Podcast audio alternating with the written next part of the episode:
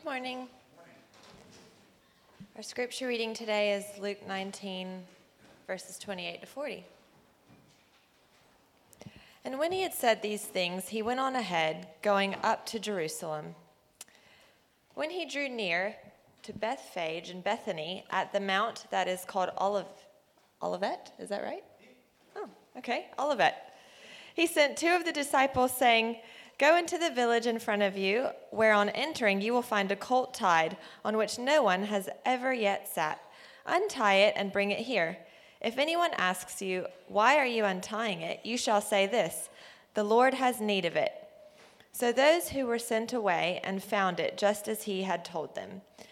And as they were untying the colt, its owners said to them, Why are you untying the colt? And they said, The Lord has need of it. And they brought it to Jesus, and throwing their cloaks on the colt, they set Jesus on it. And as he rode along, they spread their cloaks on the road. As he was drawing near, already on the way down to the Mount of Olives, the whole multitude of his disciples began to rejoice and praise God with a loud voice for all the mighty works that they had seen, saying, Blessed is the King who comes in the name of the Lord. Peace in heaven and glory in the highest. And some of the Pharisees in the crowd said to him, Teacher, rebuke your disciples. And he answered, I tell you, if these were silent, the very stones would cry out. This is the word of the Lord.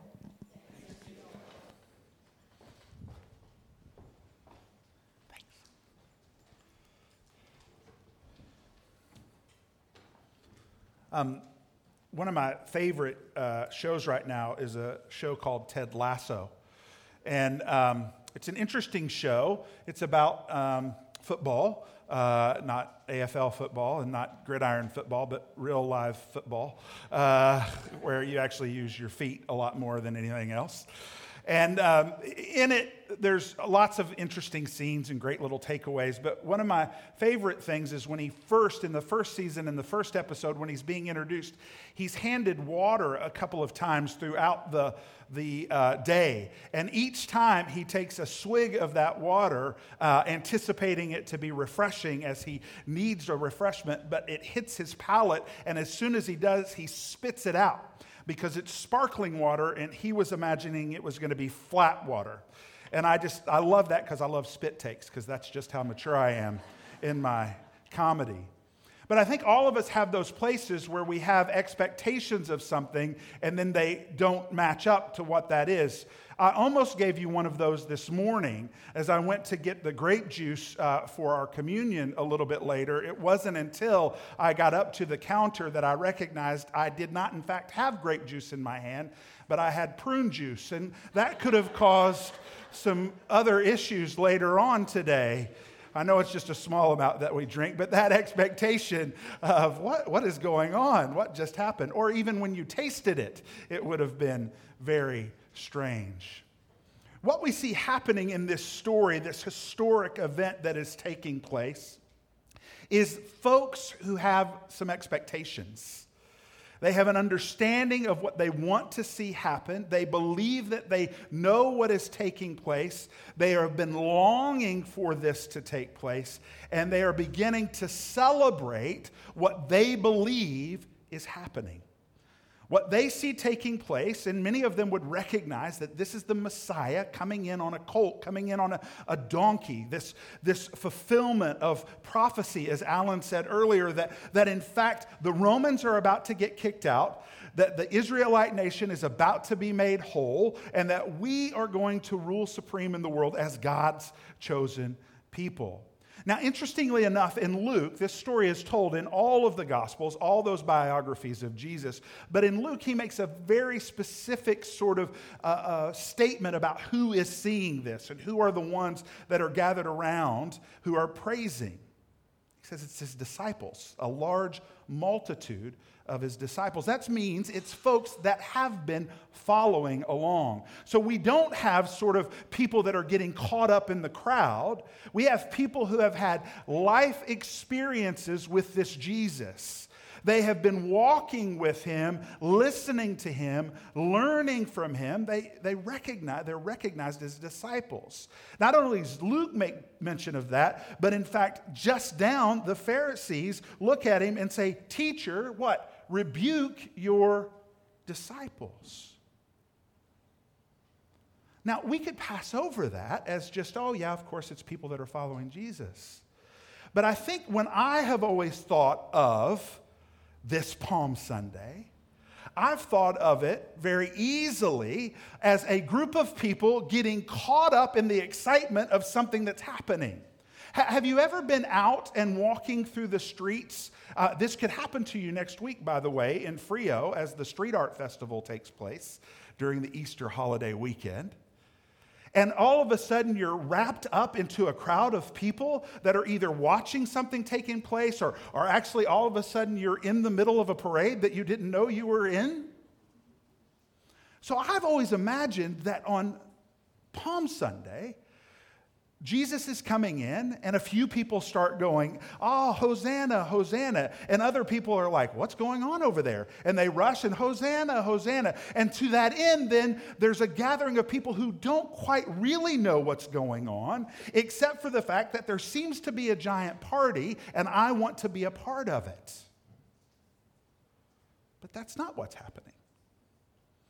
What's taking place is people who have been walking with Jesus that have been clearly identified as his disciples, not only by themselves, not only by Luke, who's hearing this from Mark and others, but also the Pharisees themselves are recognizing that this group of people who are proclaiming this, one, recognize Jesus as the Messiah, and two, know who he is well enough to know what he has said before that he is the Son of God, that he is the one who has come.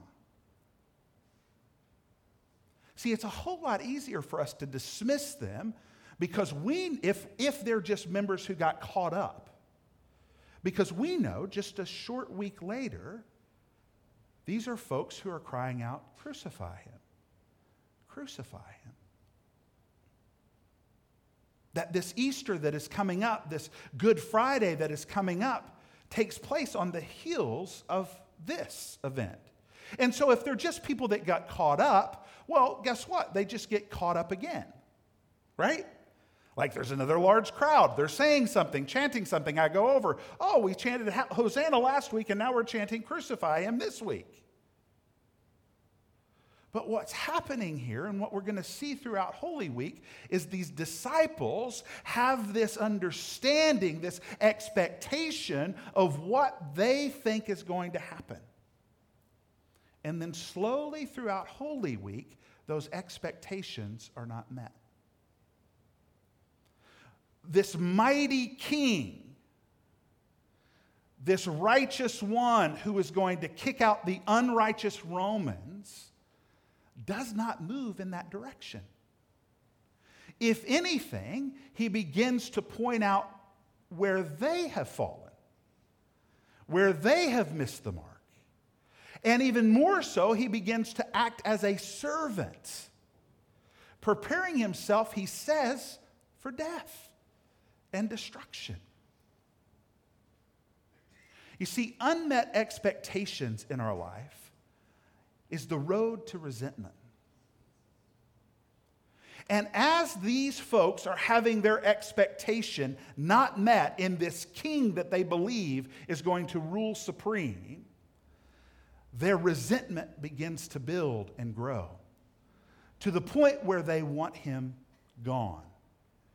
Because he's just a reminder of how unmet expectations crush us, cause us to move in a place of despair. Some of us have unmet expectations because we never even take the time to verbalize them out loud. We have that place where we're not saying, we expect this to happen. This is what we want to see take place.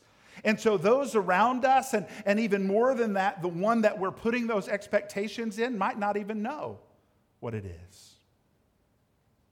Some of us have unrealistic expectations. That's what was happening here primarily. These folks who believe this is what it was going to be. This has to be what it is. And when it wasn't, they began to resent this one who had come. We do the same thing. You see, the promise here that they're calling out is what? For peace in the heavenlies and glory here, right? They say, Blessed is the King who comes in the name of the Lord, peace in heaven and glory in the highest. That if there's peace in heaven, that means there's reconciliation in God, and then there's peace on this earth. That we can go back to when Jesus is born and there's this proclamation that peace has come. Their anticipation, their, their expectation is that peace would be present. And that peace for them comes through might.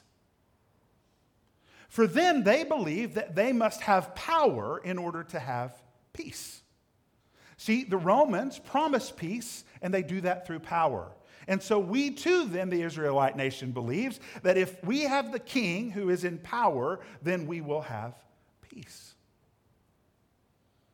And in reality, I believe that most of us in our lives, in this chaotic and broken world, our deepest desire is to have peace. We want the striving to stop.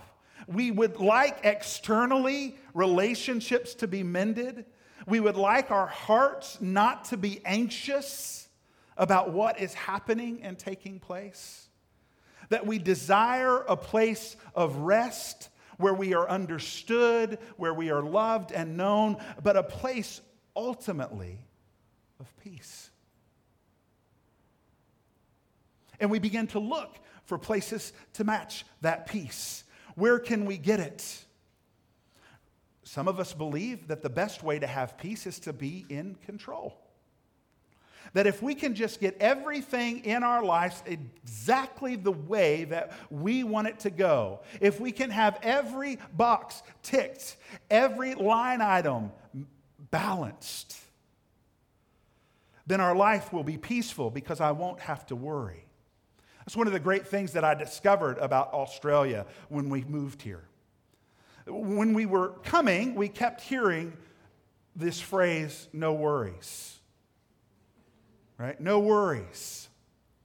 And I got here and I began to deal with the bureaucracy of the government.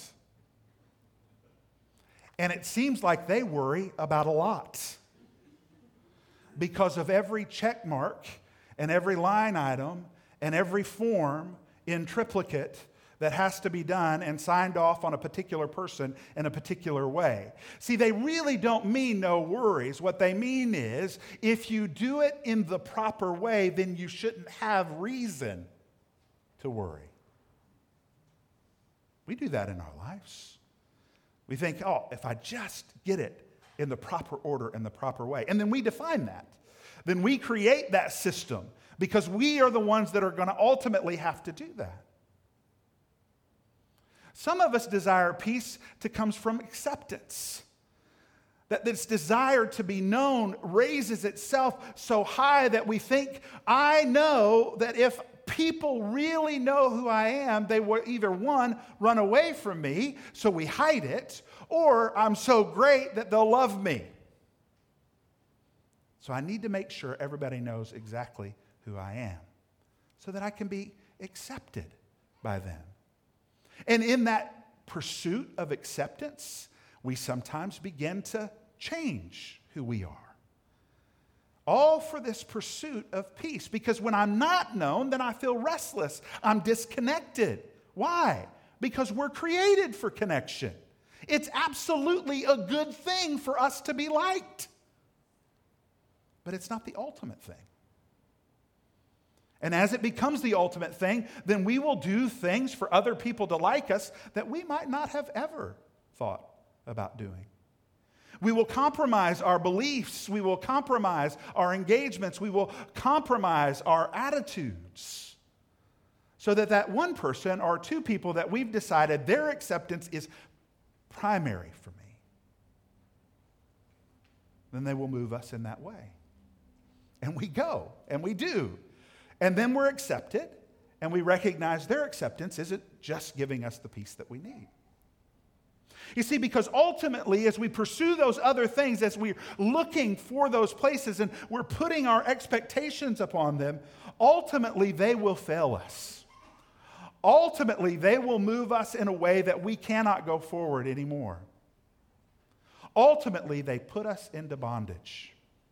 That thing that we've gone after ensnares us and captures us. That's why we can understand what happens to these folks. They're looking for peace. They think they see it coming. They're crying, Hosanna, Hosanna, the king is here. But throughout the week, the expectation that he's going to kick the Romans out becomes obvious to them, glaring to them that no, in fact, it appears that he is going to die. So let's just help him along. Because all his presence does for us is remind us of what a big failure we are and how we've set our expectations incorrectly again. Are you ready to cheer up?